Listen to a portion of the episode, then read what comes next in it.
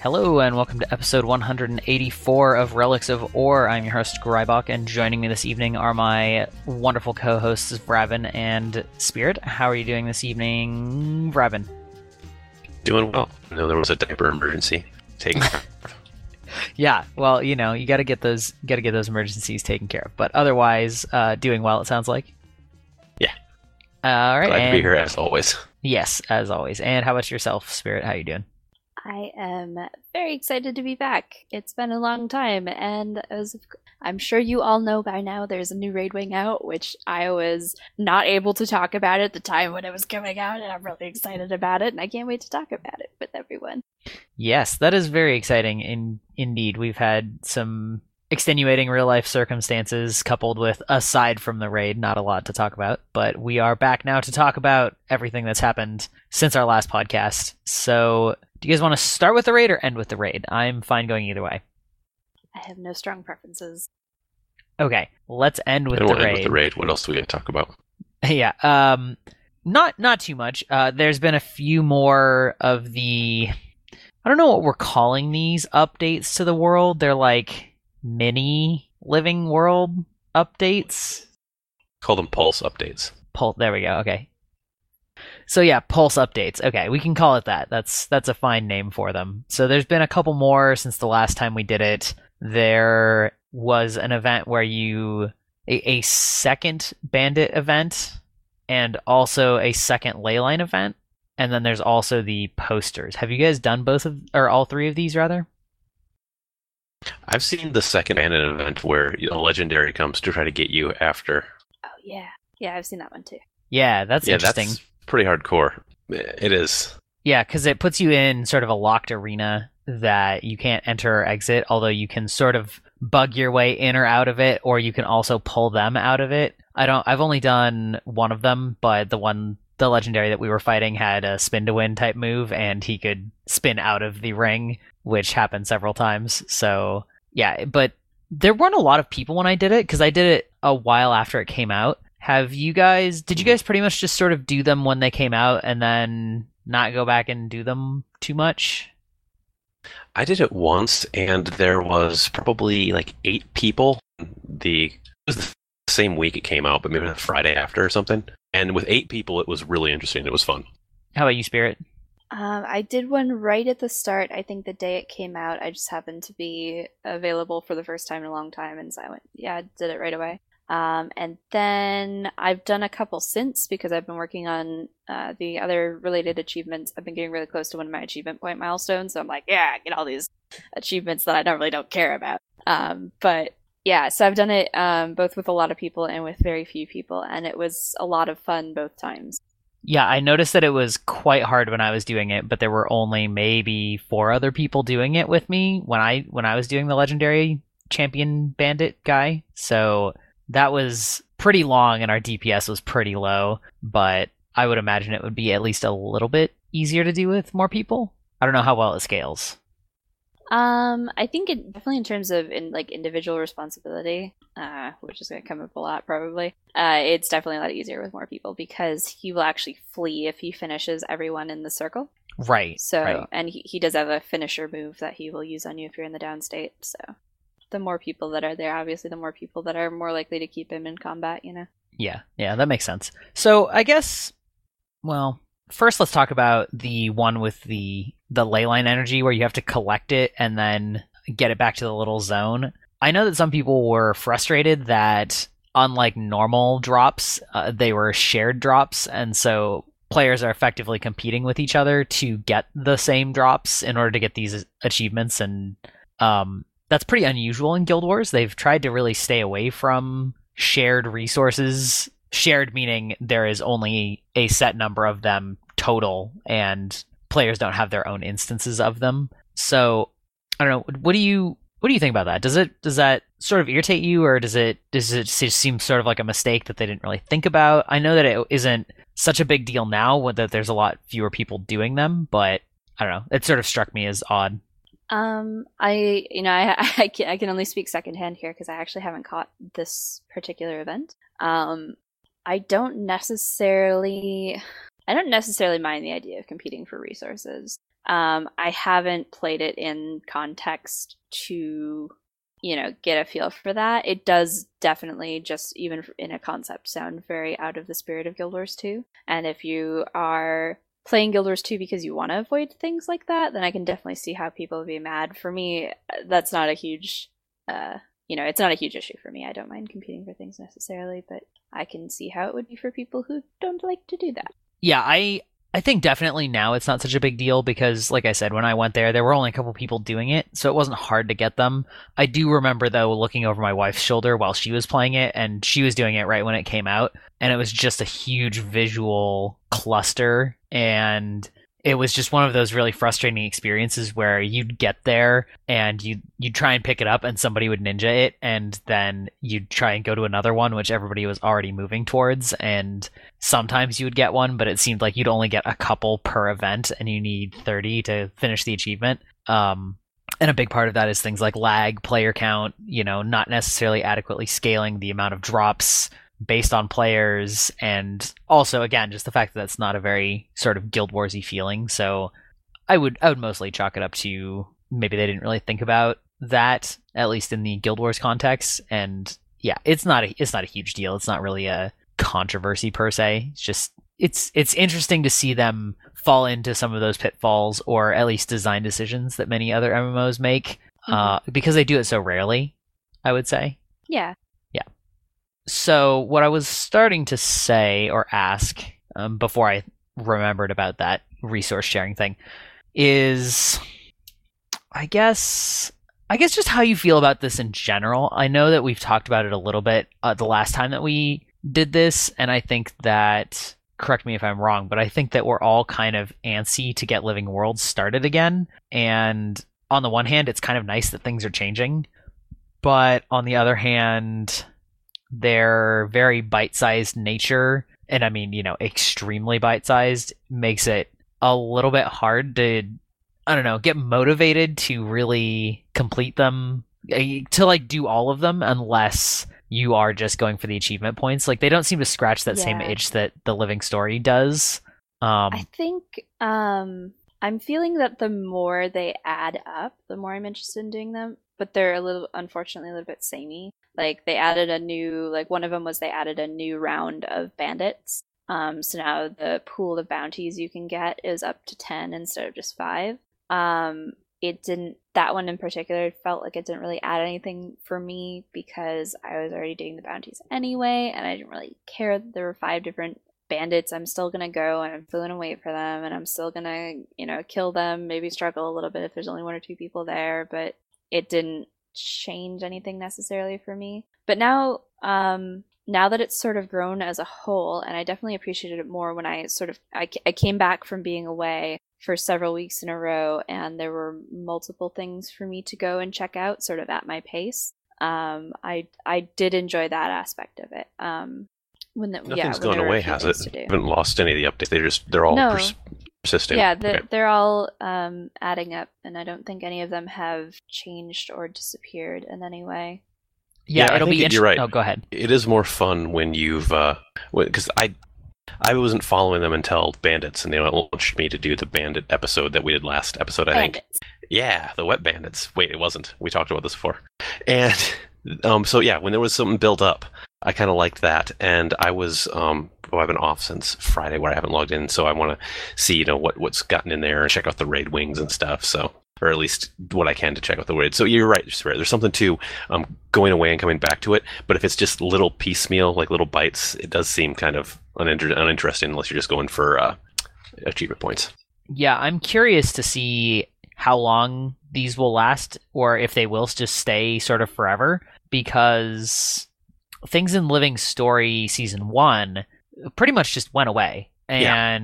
But things in Season 2 that stuck around were persistent. There are not a ton of the instance rather. So aside from the new maps, there weren't a ton of new events or things like that that were added. It was mostly the new maps and sort of changing the landscape, but not new events all over the place. But I guess, if I think about it, I guess the Madre events are still in. So yeah, it'll be interesting to see if we just sort of have some new timeline locked events that are sort of asynchronous with the zone that they're taking place in. Or, you know, yeah, I honestly kind of hope that they stay just for exactly that effect that you were talking about, yeah, where mm-hmm. you go away for a while and you come back and now actually a lot of stuff has changed, and maybe you see it in the order that it came out, or maybe you don't, but that idea that things have moved forward. I think that's one of the biggest persistent complaints of Season 1 was that it went away, and people who stopped playing, they only have whispers and ideas from it. It's just there's nothing to feel. They've talked about bringing it back, but so far we haven't seen anything. They'd like to bring it back somehow, I know they've mentioned, but you can buy the rewards from laurels, but other than that, there's not much you can do. Yeah, I think I definitely had friends that sort of stopped playing for a while, and then when I tried to get them to come back, they were basically just saying, well, we don't really know what's happened, and we can't do any of what's happened, so we can pretty much just pick up on the new chapter, but it would be like if you could only watch the most recent episode of a TV show and yeah. you couldn't go back and catch up on it. Like, most people would not start in the middle. They would, or at least not in the middle of a season. They would, you know, they would just say, that's too much to bother. If I can't catch up or I can't see the early stuff, then, you know, I don't have as much of a connection. So I think, yeah, I hope that they keep these persistent and keep them in the game, if for no other reason than it spices up these old zones that people haven't been in for a long time. So I think it's a cool concept. Yeah, it was really cool to sort of discover them on my own as well, just sort of through natural gameplay, not just, yeah. you know, there is a new event, go find them, because they are so spread out. Like one of the things that started the poster scavenger hunt was I was just in my home instance gathering my, you know, my daily stuff out of there, and I went, oh, that's new, there's a poster there, and I went and did that, and then it unlocked this achievement had a scavenger hunt. So there's a sort of natural flow of gameplay. It's not like this thing is added that you have to very specifically go talk to this NPC in a zone that you've never gone to, that you don't want to talk to the NPCs anymore, you've been there 1,000 times but you don't want to go there anymore. So like, it's not like super out of the way. This is small stuff that fits in with the world that you're likely to discover on your own and lead to bigger adventures. Because things like killing a bandit to start those bandit bounty hunt quests, those, you know, it's not in your face telling you, you must go to this area to start this quest. And it's not in one specific area. It's very likely that a player within a couple weeks will kill a bandit or 3 or 4 and get that bounty quest, and so be absorbed into the story that way. It feels very natural, and I really enjoy that aspect of it. It's nice to have that organic surprise. Yeah, one minor complaint I would have about Guild Wars' messaging is that since there's no quest log, there is an extreme reliance on the in-game mail system, and I feel that if you come back to the game after a long absence, you are barraged with mail, and that's not a very readable or memorable way to get people on these quest lines. So I almost feel like it might be worth having almost like a quest board, and maybe in the form of like a mail outpost or something, where you like we should get a mail system that's for the devs to give us stuff through storage, and then mail system for us to communicate with each other, separate right. it out. Yeah. Where so you could say like, okay, what have I missed? And then you go to the, you know, message board or yeah. whatever, and it would function kind of like a mini quest log, but only for living world quests or things like that. I do really like, as you said, Spirit, just the idea of organically discovering these things, and I think that is a way that it is a really strong suit of Guild Wars, because once again, since there is no quest log, there is no official quest step or order you can do it in or have to do it in. You just sort of do it and you get credit. So I think that's really good. I kind of wish that they didn't have to communicate through the mail. So I guess it's just sort of a pro and con of not having a quest log officially. But anyway, so really the only other things to talk about aside from the raid, which is presumably going to take up quite a chunk of this episode, is the latest 2 things that got the community irritated, upset, frustrated, however you want to put it, about 1, the new Black Lion skins, and 2, the precursor armor. Spirit. So I've got a question about this, though, because okay. I happened to be watching Twitter when you went crazy on it, Justin, and I was looking at Reddit and all these things, and then I kind of went away from it, kind of angry. But when I came back to look at it again, it's like, oh, wait, this isn't going to be every Black Lion skin from here on out. What was the condition there? How come people thought it was forever? Because maybe... they didn't say it wasn't at first. Later. So basically, what got people up in arms is that the new Black Lion skins are account bound, and so it means you can't trading post them. So it means you can't sell them for profit. It means you can't buy them for gold. It means that you can only get them from gambling on Black Lion scraps or tickets. And the rate of return on those is not super good for most people. No, it usually isn't. And there's a lot of people, I think, at least myself included, that just patently refuse to use gambling mechanics. That's very reasonable. Unlucky. Yeah, considering my luck at trying to gamble in the Mystic Forge, I feel pretty turned off from that. So the big uproar was basically this thought that they were changing future Black Lion skins to be account bound only and pretty much just completely removing the market option. And because it just feels kind of cash grabby / I'm not going to say manipulative, but I mean, it's basically trying to force you to use a gambling system as opposed to the auction house. And I definitely know people, myself and my wife included, that would buy gold with gems to buy them off the trading post. And, you know, that was like $8 or $10 for one of those skins was basically the going rate. So, you know, if you couldn't do that, that's already a really high price to be paying for a single weapon skin. So, yeah, what were you going to say? No, I agree. If, you know, people were farming gold to do that, and now they're unobtainable except through RNG, which this game has so many things that are reasonably complainable through RNG, that it just seemed like a cash grab, kind of a slimy move. Yeah, and because the thing is, you can still just farm gold to buy the keys with gems, but again, it just comes down to how you spend your time and money, and whether gambling is an acceptable usage of that. The good news, I guess, is that not all further Black Lion skins are going to be account bound. They clarified that later in the thread.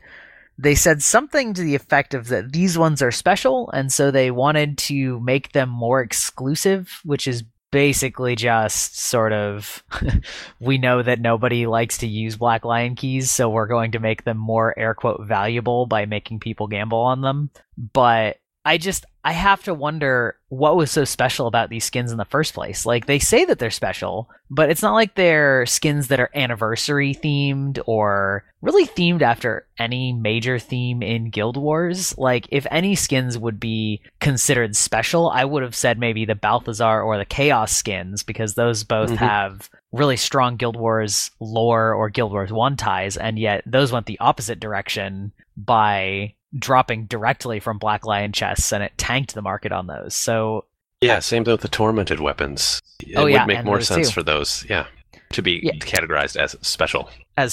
Right. And so to some people, and again myself included, it read as testing the waters for how people would react to having account bound only Black Lion skins. Mm-hmm. And they're special because we decided to see if you guys would be upset about it, not any other reason. So, you know, I don't know. I guess that's pretty much my entire position on it. Spirit, do you have any thoughts? I know you were kind of away for when that happened. I'm roughly in the same boat. I mean, it sort of happened overnight for me as well. So by the time I woke up and everyone was like, everything's on fire. They like the posts saying that they were special were already up, and I didn't read anything too much into it, but I definitely also had that feeling of like, well, I don't necessarily believe you that it's special for any other reason than, like you said, they wanted to test the waters. I mean, if it was really special, I would hope they would tell us, like, if it was designed by a guest artist or it had some special significance to the game or the, you know, the studio. I wish they had like said something about it, you know, like, these are special because, you know, so and so did these in their spare time or what. Something like that. Like, I would hope they would talk about it, and, you know, I would have this feeling of, oh yeah, those are special. I don't mind that they're account bound, but I didn't necessarily get any of that. Just very much that, yeah, they just wanted to see what we would do. Yeah, and if they really wanted good press, it would have been something like, oh, these are special because they are pink weapons, and for this week, all proceeds from Black Lion key sales will go towards a breast cancer foundation. Or like, okay, yeah, then people would probably be, maybe people would go totally and ape feces over you know, gambling on these things, because they wouldn't feel like they were being taken advantage of. They would feel like there was actually a special cause involved. But and when you said pink weapons, I was assuming that they'd be ascended as well as a skin. Oh, well, that would be a whole nother kettle of fish. Yeah, then we'd get pay to win arguments coming in. Not that it's really, yeah. Anyway, that's a whole different can of worms. But yeah, I don't know. I think it's funny how much the discussion died down almost overnight, as you said, but I don't think it really died down because people were placated. I think it just sort of died down because everybody that was really upset about it said their piece and then just tuned out. Like, there's really not much to argue about. So, yeah, I don't know. And as I said, the other major, minor, I don't know the scope of it, controversy is over Char and Asura precursor legendary armor pieces having boob plates. And now, I've heard about this, but I haven't seen the pictures. I think there's actually I think the link I put in is a link to pictures. Okay, I'll check that. Spirit, do you have any thoughts on this? Sort of mixed thoughts. Again, I know you guys. You asked me for a position, and I'm like, well, I got a lot of different thoughts about it. I mean, I was disappointed in the quality of the armor, I guess. I am not disappointed that it has unique skins. I'm not terribly disappointed in the style or anything of it. It is the first step of a precursor armor, and if you've looked at any other, like the first step of any precursor weapon, they're all like bent and broken and just an absolute mess. And so I wasn't really expecting anything more than that. And in fact, I thought it would be very cool if they had a armor set that was very beat up and sort of destroyed, because there aren't many like that. That's not what we got. We got a set that looks very whole and, of course, has boobs for Asura and Char. In terms of having, I guess, feminine armor on Asura and Char, I don't necessarily mind that. They don't... I'm trying to think how to phrase it. There aren't many gender differences between female and male Asura and Char armor. I don't mind having that option for people who do want their Char or Asura to have a very feminine or a very masculine look. I think it's very cool that there are armor and outfits that sort of run the spectrum for those races, and I think that is a very good selling point of Guild Wars 2. In this particular case, I felt that it was more about, it just didn't look consistent with the armor, or it wasn't a good look for the armor, basically, is what it was. I'm not necessarily mad about the boob plates, but they didn't even like conform to the chest or anything. It just was sort of this weird plate that jutted out and there was nothing filling it out, and it just looked real bad. So what they ultimately decided to do is Mike O'Brien put out a thread to the community and said, hey, this hasn't been in very long. We understand that people are disappointed. What would you like us to do about it? Would you like us to keep the female ones, or would you like us to switch it to the male version? And there was a lot of back and forth in the thread, a lot of interesting reasons sort of on both sides why people wanted it one way or the other. But ultimately, they've decided to switch it over to the male plates. I don't believe that's in yet. I haven't seen it if it is, because I don't have the armor yet, thanks to another small kerfuffle with legendary armor, which I can talk about in a bit, but we can finish this thought first. So that was my very long and meandering way of saying I had mixed feelings. I don't really care either way because I'm not going to keep the set, but yeah, it's over now, so I don't really see the point. Sure. Robin, do you have any thoughts, states on the issue? I just thought it was weird that they would add that, because I mean, there was a lot of speculation before Guild Wars 2 launched that, you know, we'd seen female Char where we hadn't seen them in mass before, if at all. And we didn't know if we were going to get, you know, anime cat girls or if we were going to get beasts like the Char. And I thought it was kind of cool that ArenaNet, went with more of a bestial version. They didn't sexualize them. And so the fact that they did that, and now all of a sudden they have Bootplate, I'm like, oh, well, are they trying to go in the other direction? So, yeah, I don't know. And Azura are so, they've always been so, there's not much difference between the sexes in Azura. And Azura have never shown any real inclination to be attracted to each other for their physical appearance. It's all, how they can breed better progeny. So it's just all the brains for them. So, yeah, I don't know. If it doesn't even work anatomically with Azura, why are they doing it? I think there's a lot of lore reasons that it should stay the way it is, because it's been presented that way, so I can see why people get upset, but is it that big a deal? If people want to, sexualize their female Char, I guess that's their thing. Or maybe it's not about that, I don't know. But I guess, whatever.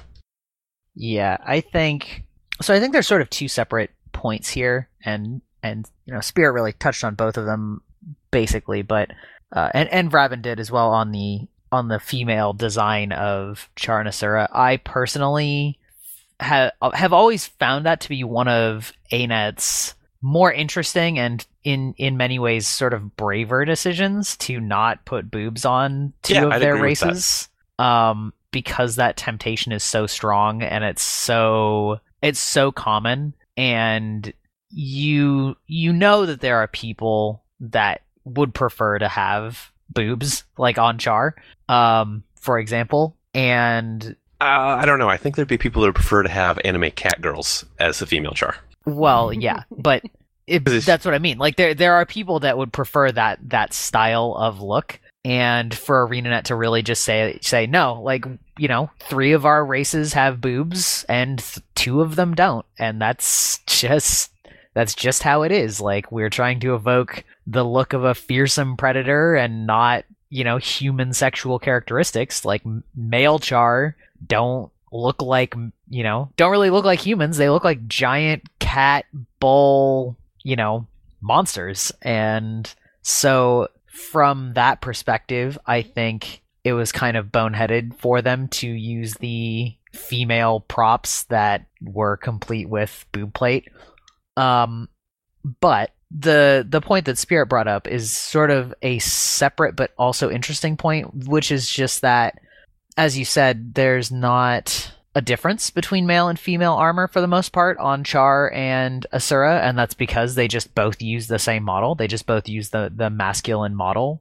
And I think it would have been much more interesting, especially for something as rare and special as legendary armor is supposed to be, for them to actually have unique designs for male and female across all races. And like, maybe they could still look basically the same, but actually have a different model for female Char and Asura that is similar in form to female for the rest of the races, but just didn't have boob plate.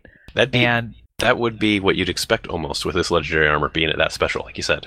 Yeah, and I think that idea of having sort of more feminine clothing, and I'm not talking about having boobs, I just mean sort of just a generic stylistic choice, is something that is lacking in both of those races much of the time, because they are just using the same as the men. Yeah, it was it could have been an opportunity to show more feminine masculine choices within their own species. Right, and I think that would have mostly got the best of both worlds. But I have to feel like at this point, ArenaNet almost has to regret having five races that can't all wear the same armor in terms of clipping, because if you see, that I don't think Char tails are ever going to get fixed. Like, I just don't. I don't think that they have the manpower to go back and remodel every single lower body piece for just Char to give them a tail hole. Like, I just don't think it's going to happen. And as much as everybody loves Char, I just think that it's more of a problem than it is... it's a benefit for everybody that loves Char, obviously, but from a development standpoint, it basically means that for the most part, forevermore, they're just going to have the same shortcomings with them, i.e. that they just only wear the male armor. There's not very much sexual dimorphism in their armor design, and they're going to have clipping issues, and that's just going to always be something that annoys the people that play them, and they really just don't have the resources to make that any different. But since they're already in the game and they're a huge part of the game, you can't sort of take that back. So yeah, I mean, that's just sort of one of those interesting things. I highly doubt that they really realized how much of a drain it would be to have, like, try and design armor for that's like specially different for certain races that doesn't just generically slap onto every other race. So yeah, I don't know. It's I find that kind of stuff interesting to think about from where they likely started, what, 8 years ago when they were building Guild Wars 2, and, you know, where it is now. Yeah, I just can't imagine that they predicted it was going to be as much of a problem, and they probably kind of regret it now, but there's nothing they can do about it. So yeah, it's a fun thing to say, hey, let's make Char playable, and not think about the infinite consequences of all these different armor sets on different models. Yeah. And then, you know, the consequence of, well, everybody's armor looks the exact same between male and female because it's just the male armor, you know. Yeah. But I mean, again, going back, legendary armor being as special it is understandable that maybe they should do a little bit more distinction, but hey. Yeah. I'm sort of in the boat of, also, just to add on to this, it is a little bit different, but it is the precursor armor. It is not the legendary armor. And while it's a logical leap to think that, you know, the legendary armor will be a derivative of this current set, not a single legendary weapon looks very much like the precursor for it. I suppose they have changed now, but they didn't used to be that way. I don't know. I'm not that worried at this stage that, you know, legendary armor isn't going to have a lot of love and care put into it. Kind of a mechanical question then. Is this precursor set the Ascended that you get when you complete the collection? Is that it? Yes. Okay. So yeah, I guess that's a good bridge, because I was going to talk about the collection anyway. When you finish the first collection for legendary armor, this is the set that is given to you. You get a whole set of legendary armor that you choose the weight, you choose the stats, all of the stats, including the Heart of Thorns stats, and it's just basically a free set of Ascended armor. In order to get that, you have to do Spirit Vale a number of times. I think you have to kill Gorseval 5 times. That sounds right. That's the highest boss that you have to kill multiple times. Each one, it's pretty much you only have to kill them once, and then I'll give you some kind of item that you might have to take out in the world and do a little bit with. Other than that, I don't think anything is too drastic.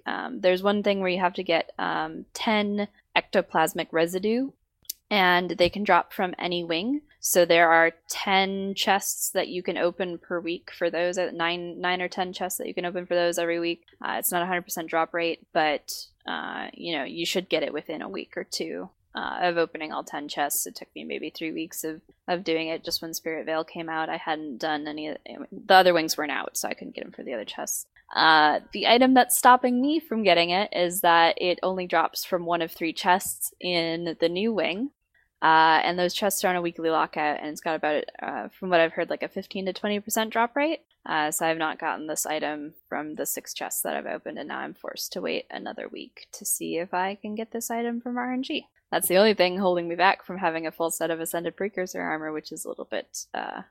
So a little bit is an understatement. I'm pretty irked about it, but there's not much I can do about it. So it's just sort of an angry patience. So is it just the collection and finding these things and putting them? There's no extreme cost to this. It's just completing the wings. No, that's kind of cool. Not for the first collection. There's no, you know, other than being able to complete the raid, whatever cost you incur doing that from food or gearing up your characters, there's no additional. You don't have to pay anything for it. It's just doing things. Well, you know how I feel about RNG, so...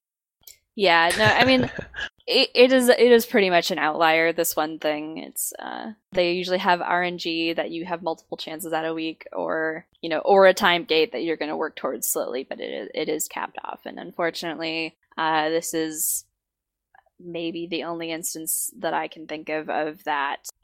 And it is unfortunate that it happened, but it is also not the end of the world. So this one trick to keep your players logging in and opening a chest. Players hate it. Yeah, essentially, yeah. I think the top comment in the thread was, is it okay to have RNG items? Yes. Is it okay to have time gates? Yes. Is it okay to have them in conjunction? Hell no. And that, yeah, that's basically how I feel about it as well. It's not, you know, not a controversial thing or something to argue about. It's just a disappointment. Womp womp. Yeah, yeah. Well, that pretty much sums up all of our controversies, gripes, thoughts, and discussion on the Pulse events, as Bravin coined. And you've sort of bridged us nicely into talking about raids. So are you ready to talk for the next, I don't know, 45 minutes alone about raids? Goodness, I don't know.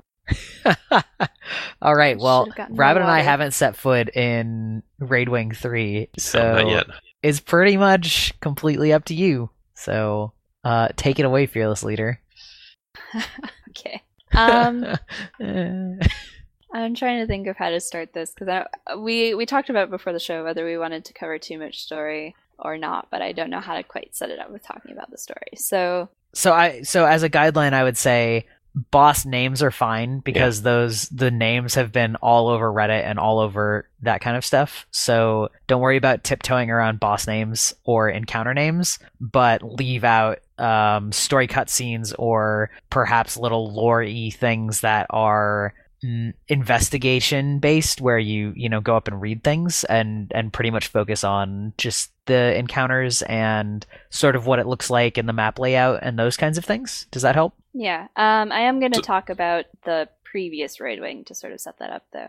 Okay. Talk about the previous Raid Wing, and then I've got a question.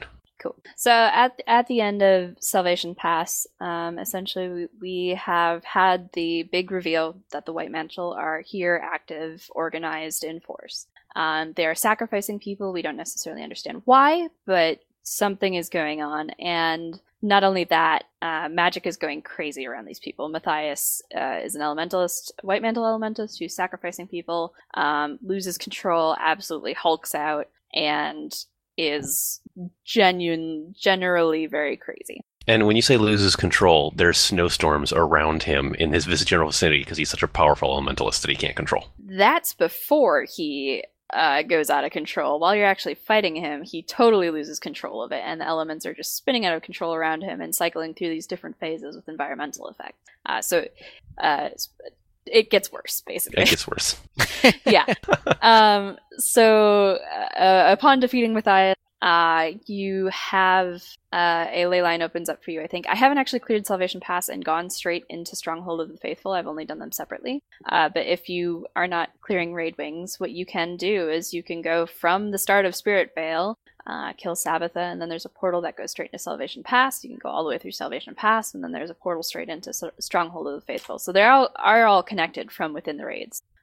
So upon defeating Matthias, you go through this next portal into Stronghold of the Faithful, which is the name of the next Raid Wing, and as one might expect, it is a stronghold that you are progressing throughout to root the White Mantle at their sources, essentially, and get to the heart of what is going on here. So the first encounter is called Sieging the Keep. It's a very simple encounter. People are saying it's probably the easiest encounter in raids. That is also sort of my experience. We got one of Relics' groups through it in 2 or 3 attempts, and they have been raiding together for a while. It was a number of people who do raid quite often. It's not like we were just going in completely blind. But it also wasn't that difficult in terms of an organized attempt, and it's also not a dedicated boss. It's more like waves of enemies, being careful about where you step, being very strategic about your class choices and things. And so on one hand, I sort of recommend it if you want to get into raids, but at the same time, it's not necessarily representative of what you're going to be finding in other raid wings. So if you are getting into it here, you know, just sort of take it with a grain of salt how representative it is of other wings. So the goal of this encounter is to escort an NPC through up to a gate, I guess, to break it open to get into the keep. And while you're doing that, you're being besieged by numerous White Mantle enemies. They have really nasty attack. You will get kicked into oblivion. They like to kick you everywhere, and then they hammer smash you, and then they fear you into a mine, which instantly kills you. It's not... I mean, it is very much an escort quest, but a cool aspect of it is that everyone in the party gets a special action skill, which calls the NPC to you. So it's not just like an NPC on rails tries to walk down and, or, you know, or stops where there's an enemy. You have a fair amount of control over how this event progresses, which, I don't know. It doesn't irk me for an escort quest. I'll put it that way. A lot of times players hear escort quests and they're like, ah, because there are all kinds of problems that come with them. But it didn't bother me in that way. Sort of an additional layer of this is that you need to split up your team because there are 5 turrets that line the path of this place. The only way to get to those turrets is through a cave filled with nasty, nasty mushrooms, which you need Forsaken Waters mastery to get through. And then once you're up on the turrets, you need Leyline masteries to get between them. So this is an encounter that does require a lot of masteries. We haven't seen many of those or any as high tier as these. Which you said, did you say Forsaken Waters? Yes, Forsaken Waters is the 3rd mastery in the raid line. Oh, okay. So which encounter do you have to have beaten to get access to that? None, or just one. One of any raid encounter will unlock the raid mastery line. Okay. So, and then you can train as many into it, yes. But yeah, only 3 to 4 people in your party need to have those, so it's not like it's like something everyone has to have. And then additionally, if you have the 4th mastery in the raid line, it is useful, but only one person needs it because only one person can use it at a time. So not necessary to have everyone have it, but very useful to have a couple extra masteries for that fight. And it'll make it go a lot smoother for your team if you do have those. Once you're up on the turrets, you can turn them off so that Glenna can be escorted through the area. And then use the turrets against the enemies to slow them, knock them down, help your team progress faster. But once you capture a turret, there are wargs sent out from front and back to destroy Glenna, and they, I think, 2-shot her if they hit her. So you're sort of pulled into 3 directions with your group. You know, people capping the turrets and holding them, people pushing Glenna down the lane, and then people snaring and preventing the wargs from getting to you. And that's sort of the meat of the encounter is navigating those 3 things. I'm trying to think. There is an achievement for this. There's a couple of achievements for this encounter, but the one that I find adorable is called Love is Bunny. And essentially you can opt into 9 manning the encounter by carrying a bunny from the start of the encounter all the way to the end. And if you do, you get an achievement with a couple extra things, a loot box, and that loot box has a couple ascended mats in it. But also when you set it down, the bunnies start making love hearts, and then all of a sudden, you know, like 5 or 10 or 15, you know, other bunnies start popping up once you unite them at the end. That's awesome. Do you get a title for it? No, there's no titles for the new wing, unfortunately. Ah. That's funny because we were just talking today on Twitter about how there's a million rabbits in the Pacific Northwest. I saw that. I had a good laugh about it. Maybe that's where the idea came from. Well, actually, this is totally off topic, but because I am very into cats, as everyone should know at this point, I looked into fostering kittens, and the local shelters and things are really in need of kitten fosterers right now because the unseasonably warm temperatures have meant that cats are having more litters later in the year, and so at a time when there aren't usually many kittens, the shelters are just inundated with them. They're so, like weeds. They just keep growing. It wasn't because of the orc problems that the country's been having over the last couple of years? No. The orcs are well under control. Don't worry about it. But yeah, I think that's it for Siege of the Keep. I will say that you can play a sort of version of Mario Kart if you like racing around on the ley lines. There's almost a complete track that moves you very fast around the arena, and it's not even remotely part of the encounter. But so you need leyline gliding for it. Yes, you do. Okay. Well, only 3 to 4 people need it, and then other people having it is optional. Okay. But yeah, once you do that, you end up sort of in the center of the castle where the Keep Construct is. And the Keep Construct, I don't think I'm actually going to talk too much about, because if you want to know about it, they have put out a metric butt ton of articles about him in the last week, from the design to the concept, the mechanics to the art, They've essentially done a huge feature on Keep Construct. He is, how would I say it? He's part of the castle. He's like a golem that's made out of the castle. If you haven't seen any of these things, I highly recommend, going to check out the developers talking about it, because I'm sure they're going to do a much better job of talking about their game than I will. Yeah, there's like three different dev videos talking about the art of it and so on. Yeah.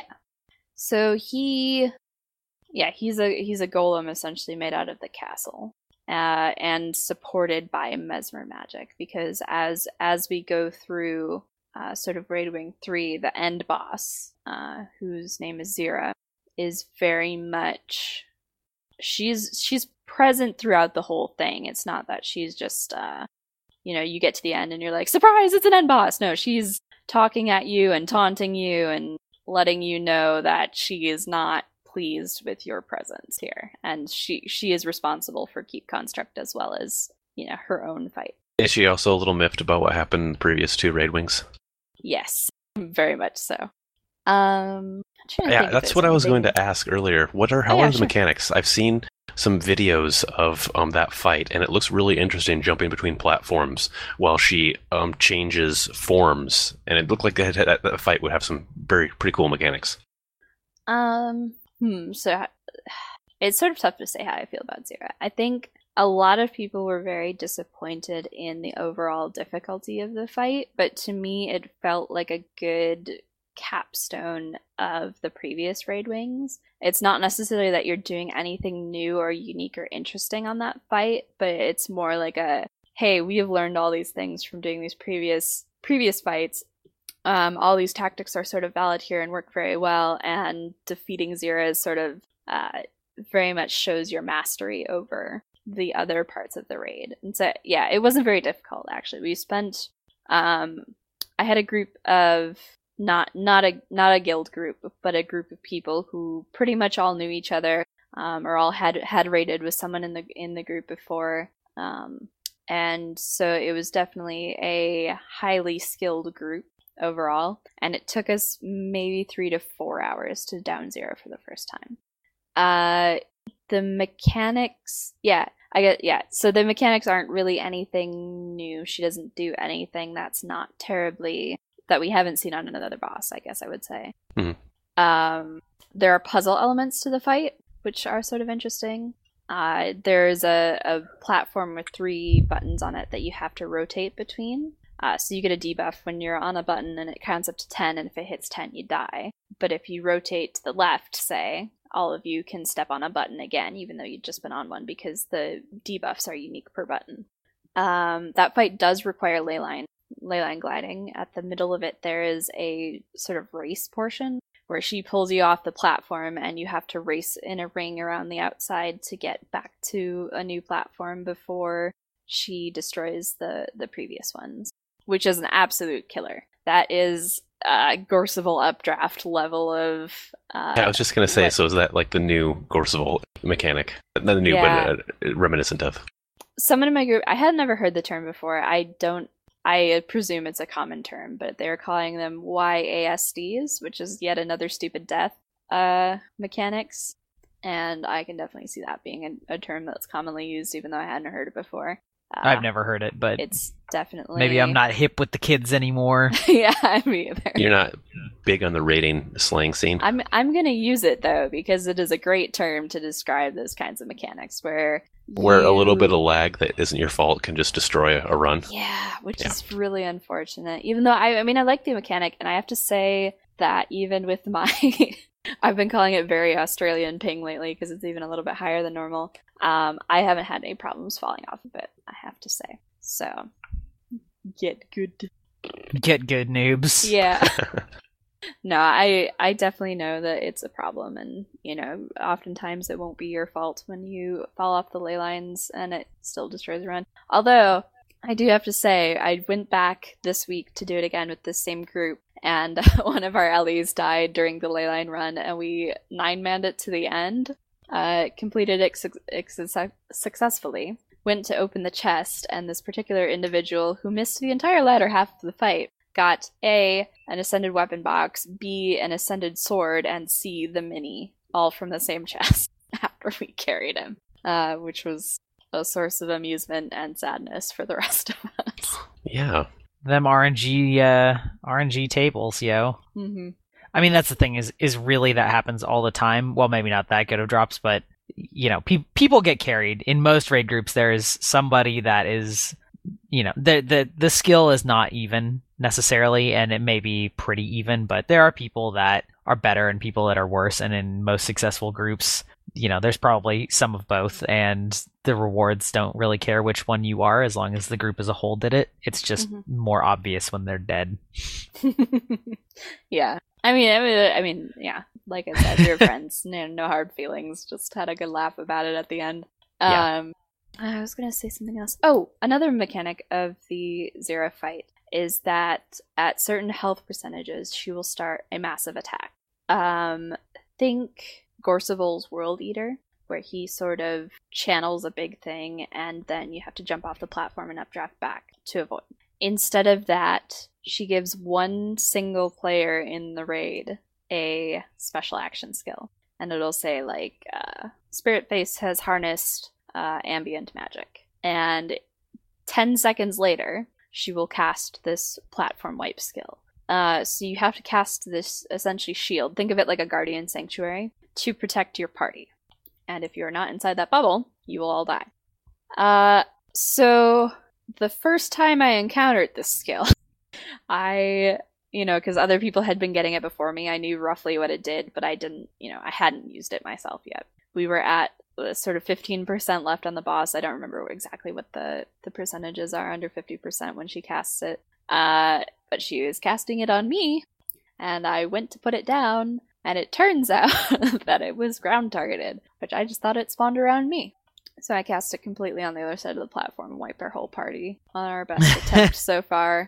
Oops. I was with it. That's tragic. I got to it. I knew where it was. But yeah, I have been filled with embarrassment and have not done it again since. But yep, that can happen too. That's funny. Yeah, I wish it was a little bit more apparent, especially with skills that aren't actually on your bar. I don't know. I guess there's really no way to know that unless you just sort of look the stuff up or, you know, just have a few attempts ruined. But such is life. It's probably for the best that it is ground targeted, just so that, you know, if you need to, you can sacrifice yourself. If you are out of position in the first place, you can just put it near your allies. So yeah, no, it's not a thing that's gonna wipe most groups. I mean, especially if you've got one person in the fight who's done it before, it's a thing that they're definitely gonna warn people about, and it's not gonna be an issue. But for us, that was day 2 of the raid being out, and so not many people had been to Xera yet, and we just didn't quite remember to warn me about that. So really, it's their fault. That's what you're telling me. Yeah. Gosh, group, why do you suck so much? They lost you the raid. Us, not me. Yep. That reminds me, back when we played Guild Wars 1, we always had a friend who was sort of... He was sort of the... We always just blamed him for everything, even though it was clearly not his fault. And that was like our go-to. Like, why did you lose us the deep? When, you know, he wasn't even there, or he was there, but like was completely not doing anything related to it. I'm just like, geez, Eric, why'd you lose us the deep? So there you go. Mm-hmm. I don't have a lot else to say about Wing 3 at the moment, because I don't want to spoil too much. I will say, if you like lore and things, this is a very good one to go check out. There are many, like 15 maybe, fully voiced conversations with Glenna, like 5 after each boss, where you can sort of ask her questions about the different raid wings, you know, the different lore in the area, what she thinks about different things, and you'll have, you know, several second, or maybe like 15 to 20 second conversations about various things, including Slothasor. I really enjoyed this one. I guess I'll talk about it because of the previous raid wing. Glenna says something about how Slothasor has likely been mutated or maybe experimented on. It's sort of 50-50, she says, about which, you know, whether the White Mantle were responsible for Slothasor or not. But in the end, he did just want a hug, which I thought was funny. That was something much like what a player would say about Slothasor. So I had a good chuckle about that one.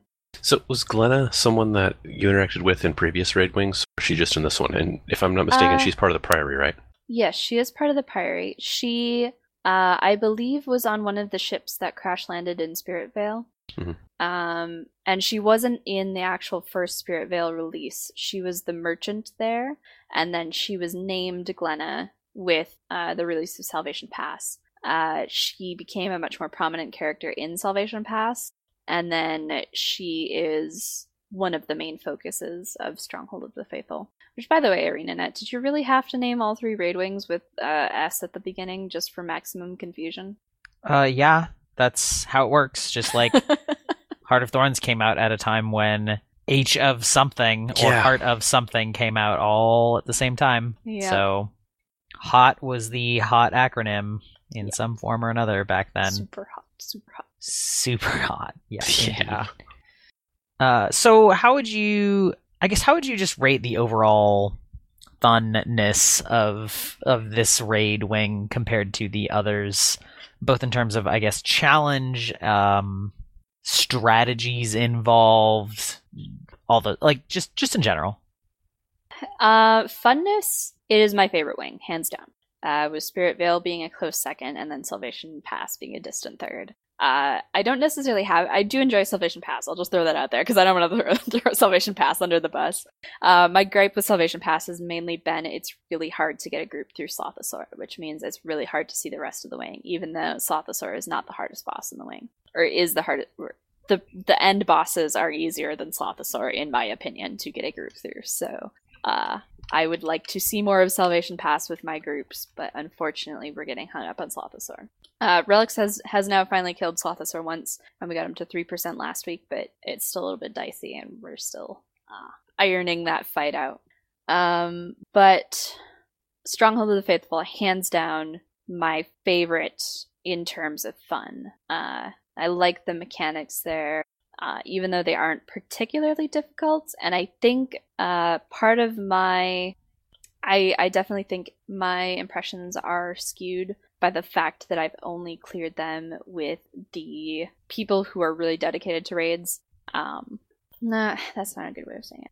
Basically, I've only you've only played it with hardcore groups that are regularly clearing all of the other raids, and so their initial competence floor, like their initial competence level is high enough that you're not struggling as much as you would with your regular group that, you know, like you just said, has just now killed Slothasor for the first time. Yeah, I know for a fact that things like Keep Construct, where our current strategy for that group is predicated on having really high DPS, I don't know if other groups will be able to use those strategies because I don't know if they'll be able to maintain that amount of DPS. So if they aren't able to maintain that amount of DPS, then they will have to use different strategies, which I think will lead to the overall wing being a lot harder.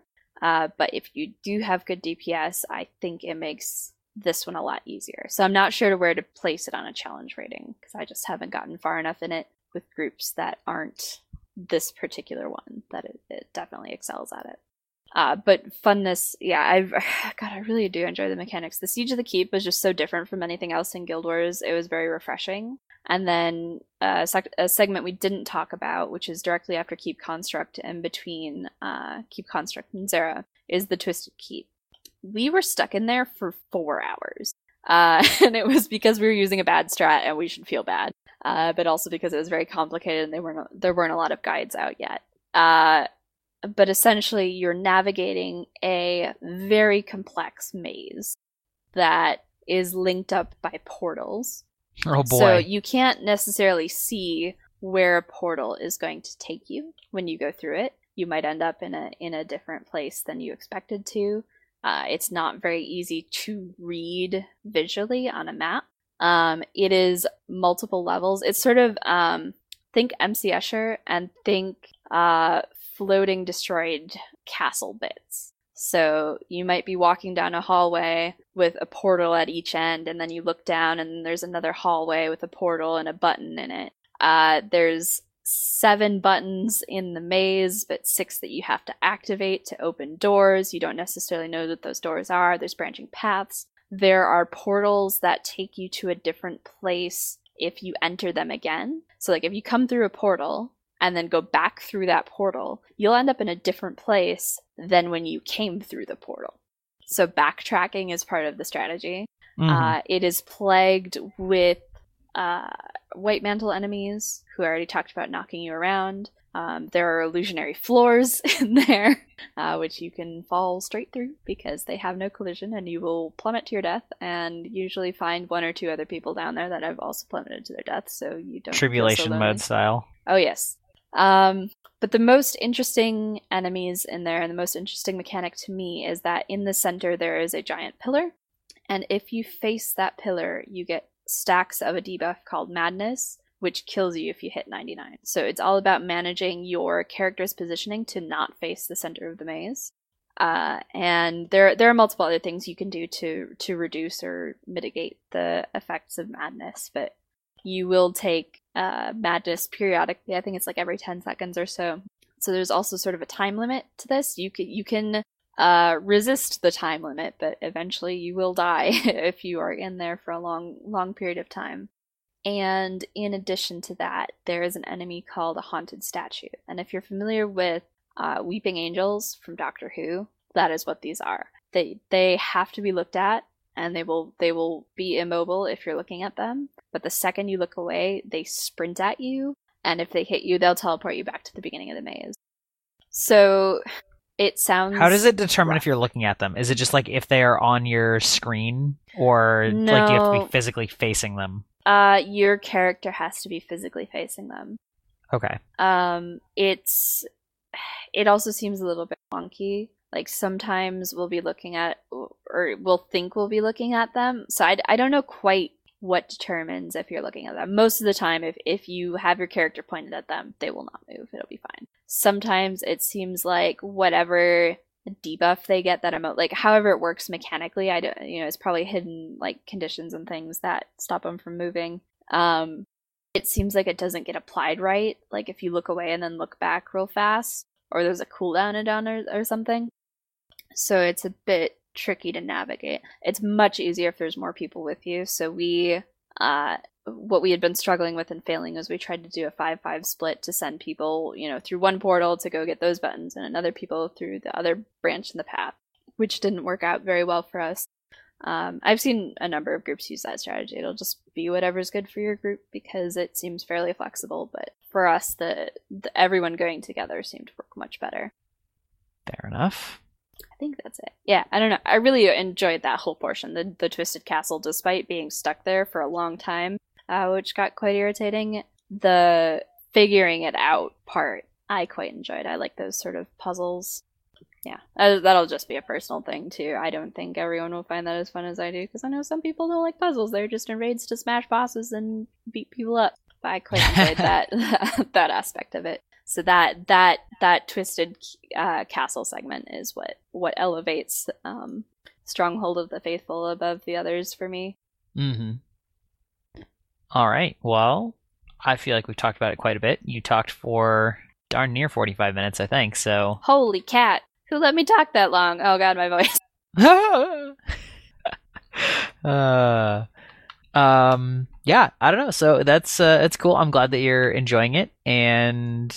yeah, I mean, I don't know. I don't know if there's too much else to talk about since we're explicitly not talking about story elements. So, you know, unless there was anything else you wanted to talk about too dreadfully, I think it's about time to move towards the end of the show. Just briefly, ArenaNet did have a presence at E3, which happened a week ago. Not even, I don't know. It was very recently. We didn't really hear much about what they were doing on the show floor. Apparently behind the scenes, they did talk quite a lot to media outlets, which are under an embargo that has a TBD lift date. But in the way that things unfortunately do with Guild Wars 2, and you know, let's not talk about the state of games journalism in general, things have been making their way out and leaking very much. If you want to find those, they are out there. I don't necessarily believe that we should talk about leaks, but the a non-leaked website essentially said, you know, ArenaNet talked a lot to us, and if no matter what content you like in Guild Wars 2, something is coming up for you pretty quickly. So I assume that means PvP World v World and PvE as well. So hopefully PvE also includes non-raid content. Yes, I concur. I hope you guys like, or I hope the non-raiders also get their content. I don't. Yeah, whatever. I'll play that Living Story stuff too. No, I am quite looking forward to it. Like, I really hope we are now approaching the July quarterly patch, right? Ostensibly. Yeah, I mean, they haven't talked about it, but they're doing quarterly patches, and the last one was in April, so we have to figure that one is coming up. And I think that would be a really good time to do the Living Story. ArenaNet, if it's ready, I hope, please. ArenaNet, please. Yeah, ArenaNet, please. Yeah, we don't know anything about the July patch, but based on the quality of the January and the April ones, I do have high hopes at this point. Yep. All right. Well, I think that about wraps it up. We don't have a cast this week, do we? No, I've been super busy and I don't know anything that's going on. Yep, me too. I actually hadn't even heard about that leak stuff that you were talking about because I also have been quite busy. So now I have to go look it up. Yeah. I mean, I don't look at leaks or non-official sources for anything. But yeah, thanks for joining us, both you guys and any listeners. And we will be back sometime fairly soonish, hopefully. So, yep, thanks for tuning in. This has been another episode of Relics of Orr. If you want to get in touch with us, you can check out our website and forums at relicsoforr.com. Email us at relicsoforr@gmail.com or find us on your favorite social media site just by searching Relics of ORR. If you'd like to join us in-game, you can send a whisper or in-game mail to Spiritface or drop us a note on Twitter or our website and say hi. Lastly, if you listen to the podcast on iTunes, feel free to leave us a comment and the rating you feel we deserve.